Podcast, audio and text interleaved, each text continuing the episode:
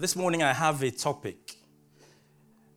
And because of Christmas, I thought I would coin the topic in a Christmassy way. But as I sat there, I was thinking over the topic again and again, and I thought I would change the topic. The message remains the same, but I'll give you two topics this morning and you pick your own. The first topic is All that glitters is not gold. The second is do not settle for less. Praise the Lord. Let us pray. Father, we thank you this morning. We give you all the praise. Father, as we go into your word, we ask that you speak truth through us, that your word and your word alone shall go forth. In Jesus' mighty name, we have prayed. This morning, we'll be looking at the Gospel of St. John, chapter 4 book of John, chapter 4. But before I go into the scripture, I want to give us a brief history so that we can understand where that teaching is coming from. It will give us a clearer understanding of what that teaching depicts. Now, we know that before Christ, many, many years before Christ, the Jews and the Samaritans have never been seen eye to eye. In fact, Nehemiah tells us that it, when they were rebuilding the temple, they gave them, the Samaritans were giving them a tough time. Now, King Assyria, when he conquered the land of the Jews, he took with him all the able bodied men to Babylon in captivity. And what remained, or the remain of the town, were just mostly women and children. Among those who were captive were people that we know very, very well, the likes of Daniel, Shadrach, Abednego. I'm not good with names, so I don't remember the last person's name. Meshach. Amen. Many years after they conquered, the Lord raised a king called King Cyrus to fight the Babylonians, and he prevailed.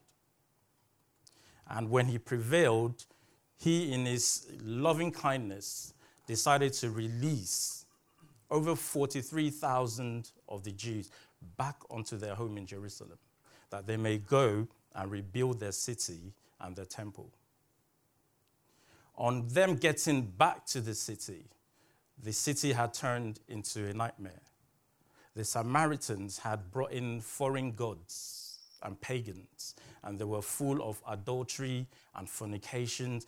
And their religion, even though some worshipped God, Yahweh, but their, their worship was not in totality. They worshipped him with other gods side by side. And that's why God says when we worship Him, we should worship Him in spirit and in truth, in all totality. There is no amalgamation of God when we're worshiping God. But this was the sort of religion that the Jews came back to find in their land. And so, as a result, they could not associate themselves with their cousins anymore. And so the land was divided and it has been for, I don't know if they're still divided, I think they are, the Palestinians and the Jews. And so we cannot say there's any love lost between those two. There has always been continuous hatred between both sides. And so St. John takes us to the scripture of chapter 4,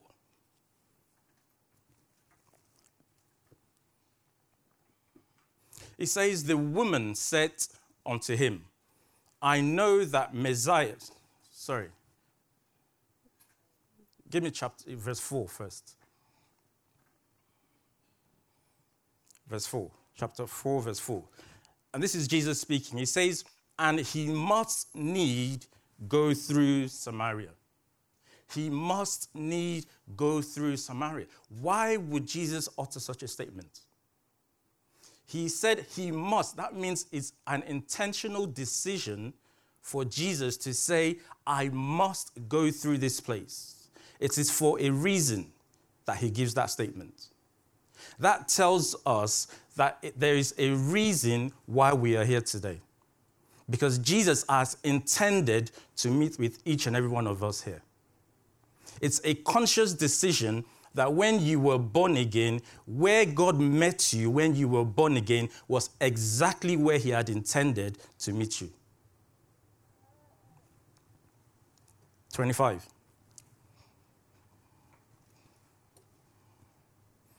The woman said unto him, I know that Messiah cometh, which is called the Christ. When he is come, he will tell us all things. Jesus said unto her, I that speak unto thee, I am he. And upon this came his disciples and marveled that he talked with the woman. Yet no man said, What seekest thou, or why thou talkest thou with her? The woman then left her water pot and went her way into the city and said to the men, Come see a man which told me all things that ever I did. Is not this the Christ? Then they went out of the city and came unto him. Now, for those of us that know that story very well, now I'd like you to, when you get home and your spare time, I'd like you to read it from chapter, from verse 1 to the very end. It will give you a more idea of what it is that we are discussing this morning. When the disciples came back, the gospel, the Bible, captured their thoughts. What was in their minds was captured. Now, that tells me that there is absolutely no thought, nothing we do in this secret that God does not know about. And that is a confirmation right there. That the Bible caught their thoughts and their intentions when they saw Jesus speaking to this woman. And he says, none of them said a word, but in their minds, they wondered, why is this man speaking to this woman?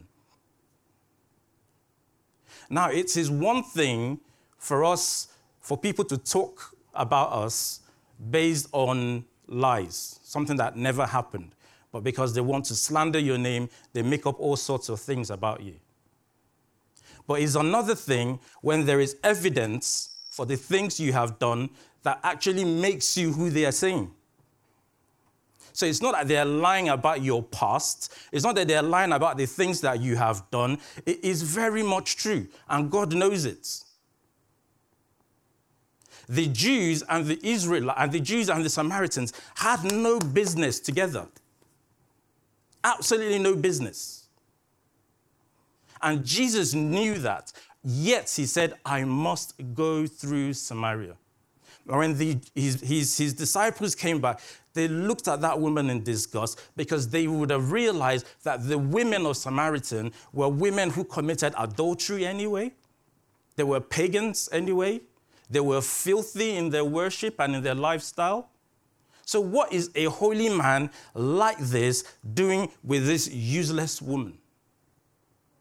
And the Bible captures their mind and it says none of them said anything because they had too much respect for the master to speak against him. So it captured their minds. Now, if you read that scripture very well, it said the disciples. It didn't say one or two. It said the disciples because all of them thought in the same way. They had like minds. They were limited in their understanding and in their thinking of who God is. And why wouldn't they think like that? They've always been like that anyway throughout the Bible. The only time they had that boldness was when after Christ left. When Christ was crucified, they ran. They all ran in fear, all of them, in unity, the same way they think together. They're always united in their mindset. When Christ was saying to them, Who am I to you? They were all saying the same thing. This one said Peter, this one said uh, John the Baptist, this one said uh, uh, Elijah. They were all calling him all different forms of, of, of names because they all thought in the same manner. The only one that said you are the son of God, God said to him, it wasn't, if, if it wasn't uh, the Holy Spirit that revealed that to you, he wouldn't have said it. So their minds were similar. And this is what religious people do when they look at you and they do not see that you are like them. What we tend to do is alienate people who we know are not of the same minds as us. Forgetting that Christ, who saved you, also has a plan for them. So, because you are theologically correct, does not mean those who are not as sound as you do not need saving. After all, why did God save Paul?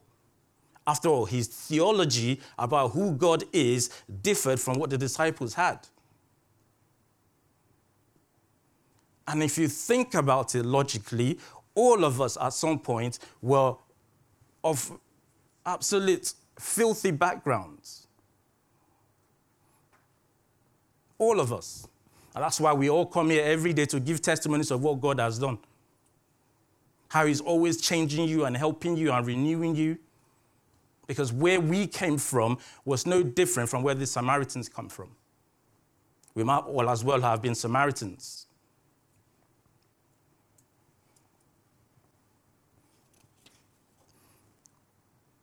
So Jesus knew why he had to send them away. He knew their minds. He read their thoughts, their expressions when they saw him talking to this woman. And you know, at times, the reason why God when He wants to bless us, at times our environment, not our environment, the people we associate ourselves with, at times can be a limitation to the things that God wants to do for us.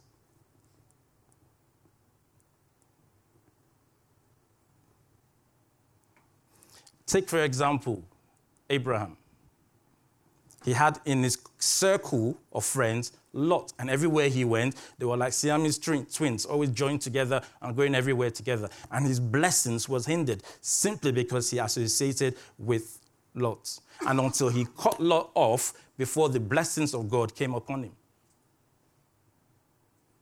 So at times, the association that we are within could limit the work of God for your life. We could also see this in Matthew 15 23. Matthew 15 23, where he talked about. Um, you remember the woman, the woman who was crying unto God, looking for God, uh, Jesus to help save her daughter, and she was shouting, and were, everybody was saying, disciples were like, shh, shh, shh, shh, keep quiet. The master is passing.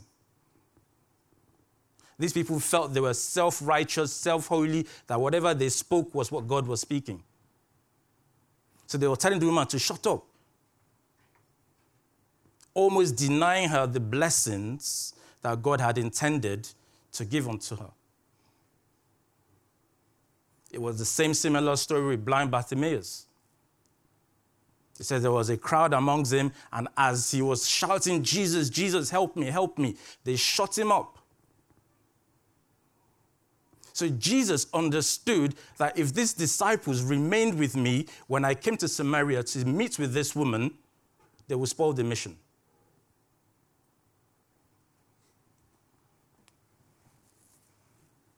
So, what did he do? If you, read, if you read from the beginning of verse 1, he sent them to get food the beginning of that, of that scripture says that he, they were famished, they were hungry and tired. All of them. And so he sends all 12 of them to go get food. Now they come back from getting food, and this man all of a sudden says, I'm not hungry anymore. Ah. You send John, you send Deji, you send Kunle, you send Alvin, you send all my brothers here, hefty men, to go get food, all 12 for one man. He must have been pretty hungry. And he come, they come back and he says, I'm not hungry anymore. No wonder they had that sort of thoughts. Ah, you sent 12 of us to go shop in Asda. We come back and you say I'm not hungry. You said you were tired. We come back and here you are gisting with this woman. We thought we will come back, we'll find you asleep. Because you're hungry, we'll have to wake you up and say, Master, here is food. But he was busy in a conversation with this woman of questionable character and a questionable past.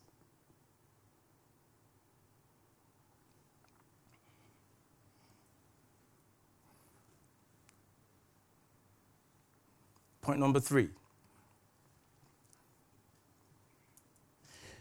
Jesus said, I would need to pass through Samaria.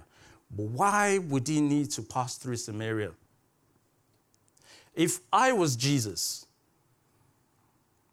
Pastor Yemi was uh, speaking when she came to take over service after the I 92 left and said the scripture that the Bible says that the, the, the government of this world is on his shoulder.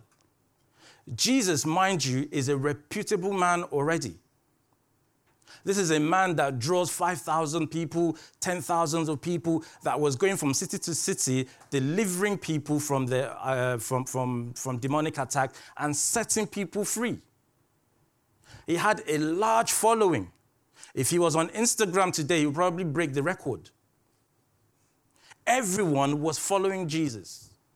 And a man of such, resp- uh, of, of such reputable uh, position, if you were going to go into Samaria knowing that these people are pagans, these people are not believing the word of God, and you want to go there and deliver these people, I would think, by reasoning of how I am as a human being, I would think the best way to do it is to write to their presidents and their governors. Listen, I am coming into Samaria, roll the red carpet because I am Jesus.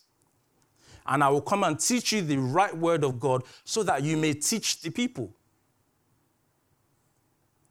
I would have thought that Jesus would have written to their, to their religious leaders to say, you know what, you bring your Bibles, whatever it is that you're practicing, and let us compare the word of God side by side, and then I'll be able to bring you into the truth of who I am.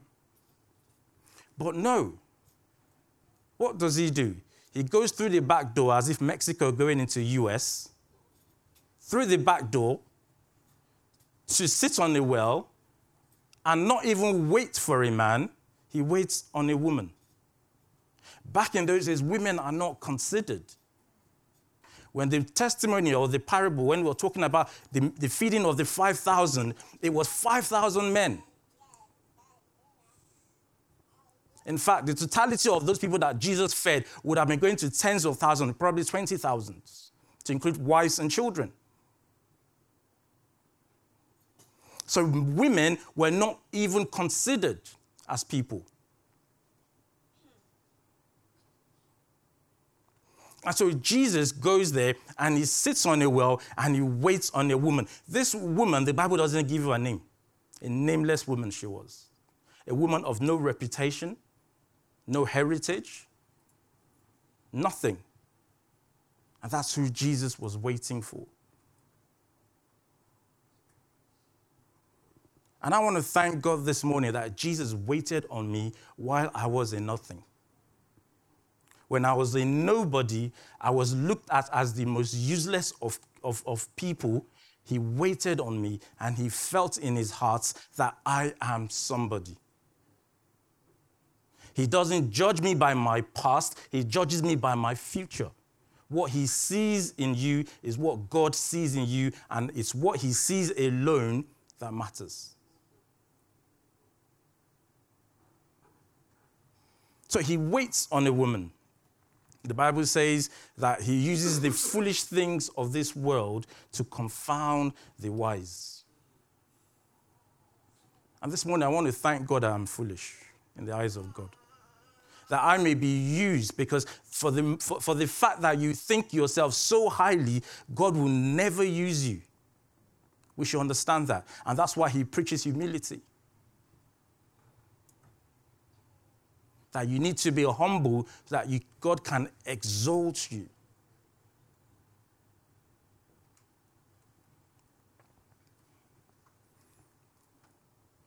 He says he was crossing over to Samaria. It was an intentional thing. He was breaking boundaries, what Jesus was doing there. I want to break boundaries. I want to bring also these Gentiles into the revelation and into the love of God. That they also may partake of the beauty, of the beautiful uh, uh, blessings that God intends for them to receive.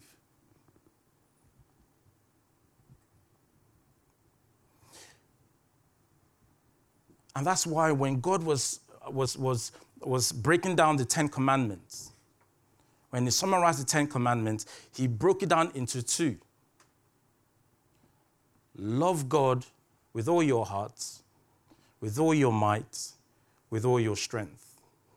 And he said the second one is likewise love your neighbor as you love yourself. Love your neighbor. Mind you, underline the word neighbor. God did not say, love your fellow Christians. If he had said your fellow Christians, your fellow Christians in the scripture is referred to the household.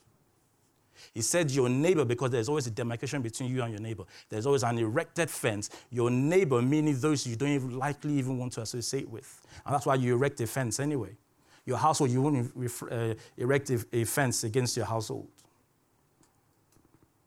So your neighbor was an intentional statement. He was saying to us, those that you think are not deserving of God. And this festivity, those that you should be thinking about are those that you think are not deserving of the blessings of God.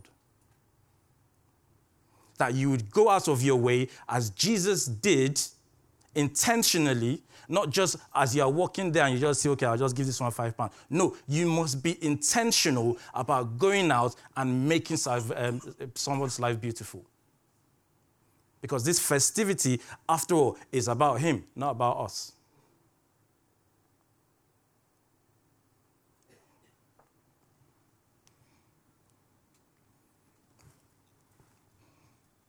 Point number four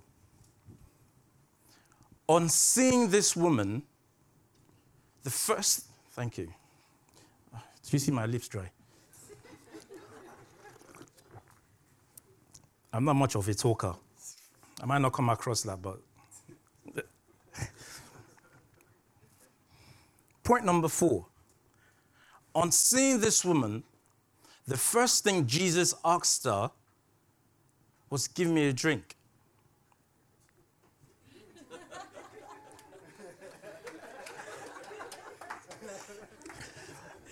Cheers to that.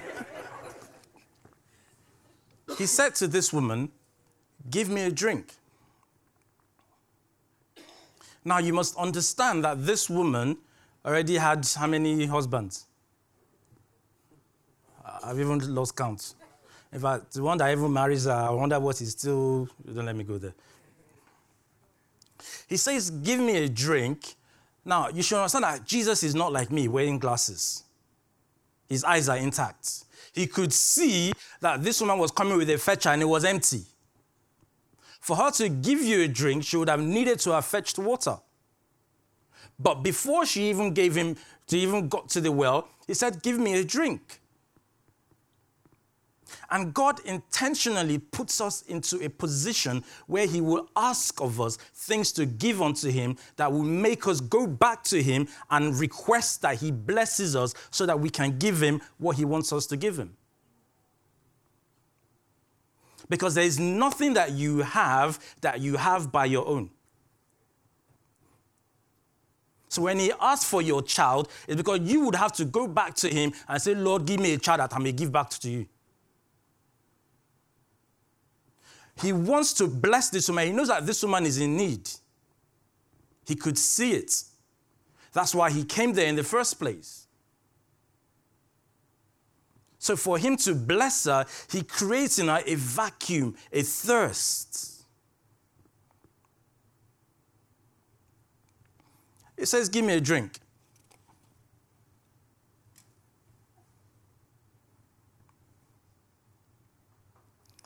Pope always uses uh, this uh, analysis or this, I don't know what we call it, this, sorry, what would you call it, man? Analogy. Analogy. There are times when you want to help someone. You see a chicken. I don't know if how many of you have heard it. You see the chicken in the gutter. So those of you don't know what a gutter is, uh, is that an English name? I know we have it in some. It's gutter. Gutter is gutter. Thank God. you see a chicken stuck in the gutter. You know if you don't help pull that chicken out, it will die there. And as such, you go into the gutter and try to pick up the chicken, expecting the chicken who needs help to remain still that you may carry it. All of a sudden, it starts shaking you and hitting you and punching you. This is someone that you want to help. And that was how this woman came across. Jesus, in his politeness and in his love, he says, Give me a drink. And she's attacking him. Please wake up that young man, please, behind you, Marilyn. He says, Give me a drink. And she's attacking him. Oh, by the way, you know how women could be. By the way, who are you? Are you talking to me? And me and your people, we don't talk. We are not friends. You're a Samaritan, I'm a Jew. Blah, blah, blah, blah. For someone who is in need of help. And that's how most of us are as Christians. We are looking for help, but we want to know, we want to show that we also know so that we don't look like we're actually begging you for help. We want to start showing you and say, oh, not that I need it, oh, but I just, just give me. Where's your humility? That's how this woman came attacking Jesus. But Jesus was patient. As he has always been patient in everyone's life here. You can imagine how many times He has blessed you, yet you go back and do the things that you promise you will not do. Some even go as far as vowing, I will never, but you've broken your vow. Thank God He has not even alienated you. He was patient. Gradually, He was bringing this woman into the revelation of who He is. He understood her mentality. He understood her background. And this is what I want to say to us. Especially to us who are teachers, Pastor Omo, Sister Joke, uh, Sister Tokbe, the, the, the pastors, you know, the deaconesses, the ministers, when we are teaching the gospel, and like yourselves, I'm going to ask this man to stand up.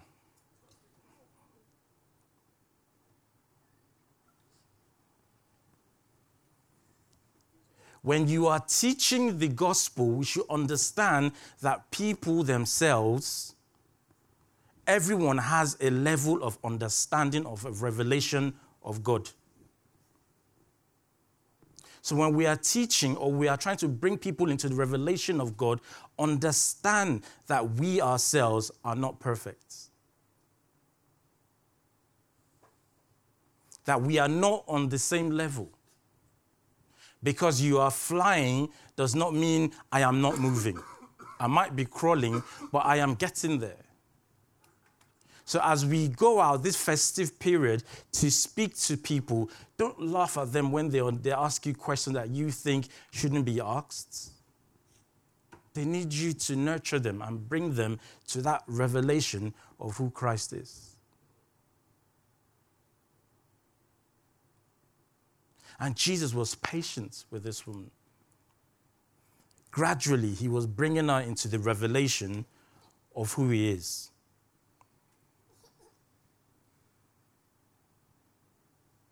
She goes from verse 15. If you could project verse 15. Chapter 4, verse 15. St. John, John chapter 4, verse 15.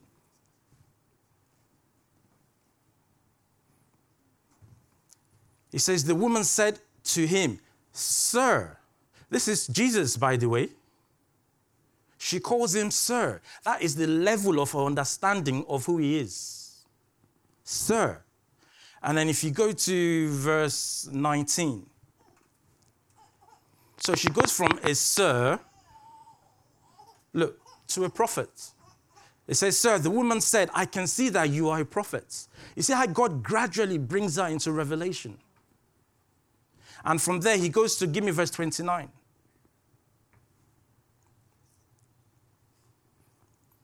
So he goes from a sir to you are a prophet to the Messiah.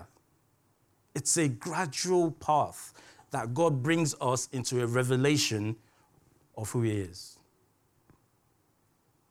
So if He's teaching us this, we that we are servants and children of His, followers of His, we need to take to His teaching and His style. That we also bring and, and relate with each other in a patient and a loving manner that would help bring everyone to the level.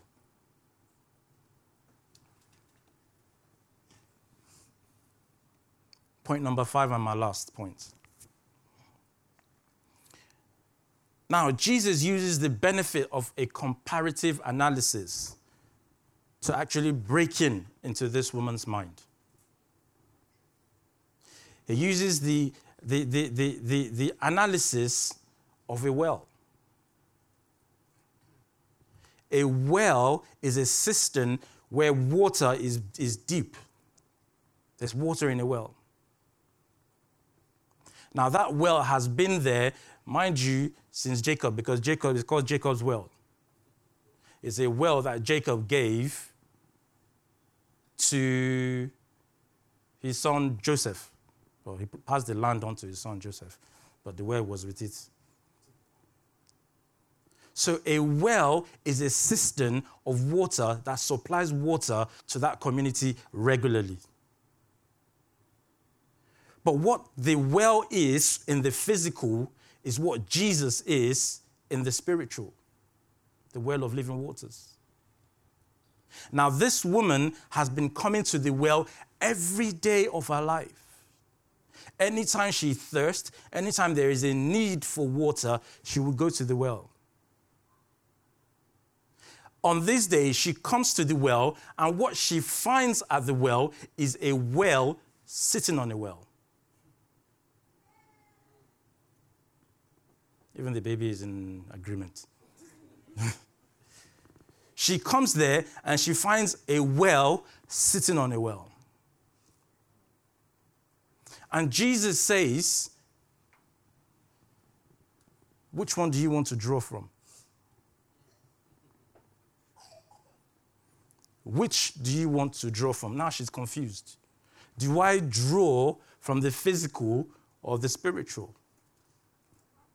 He was saying to her, rather than you interrogating me like you were doing since, if you had asked me for my water, I would have given to you and you will never thirst again.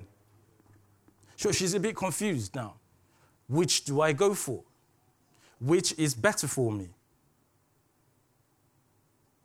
What Christ is saying is because you go to your nine to five job every time and it gives you that, it satisfies that your need for a little bit of time, and after that time, you are hungry again, you are thirsty again, you are always lacking again, you're always in demand for things, which is the physical world. Because every time you do that, it never completely fills you up. But he says, if you draw from my well, you will never thirst again. You will never lack again because I am your all sufficiency. You will not be happy today, depressed tomorrow, because in me there is fullness of joy. There is fullness of joy.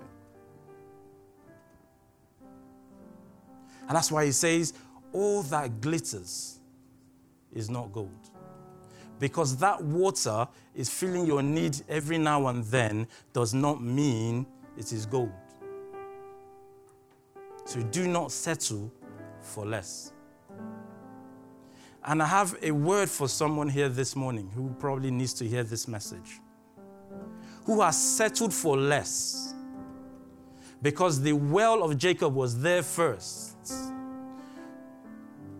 And the Spirit of God is saying to me this morning because Ishmael came before Isaac doesn't make Ishmael the promise of God. You need to be patient and wait on God. In fact, the fact that Ishmael comes first tells me that the original blessing is coming soon. And that's why the devil always tends to give you an imitation, a lesser, before the original comes. So, this Christmas period, I want to besiege all of us not to settle for less. Wait on God. Wait on God. It is never too late. I know the 31st is round the corner, and some of us are still looking unto God for one blessing. I can assure you that God is more than able to provide and meet you at your point of need. Can we bow our heads for prayer? I don't know who needs to hear this word this morning. I don't know who's looking to receiving Jesus. He is the only one who can quench your thirsts and fill your hearts. With all eyes closed and all heads bowed. If you are believing, if you, if you want to give your life to Christ this morning, could you just signify by raising up your hand? If you're led to give your, your, your life to Christ this morning, bless the name of the Lord. As we bow our heads, ask Him to give you that patience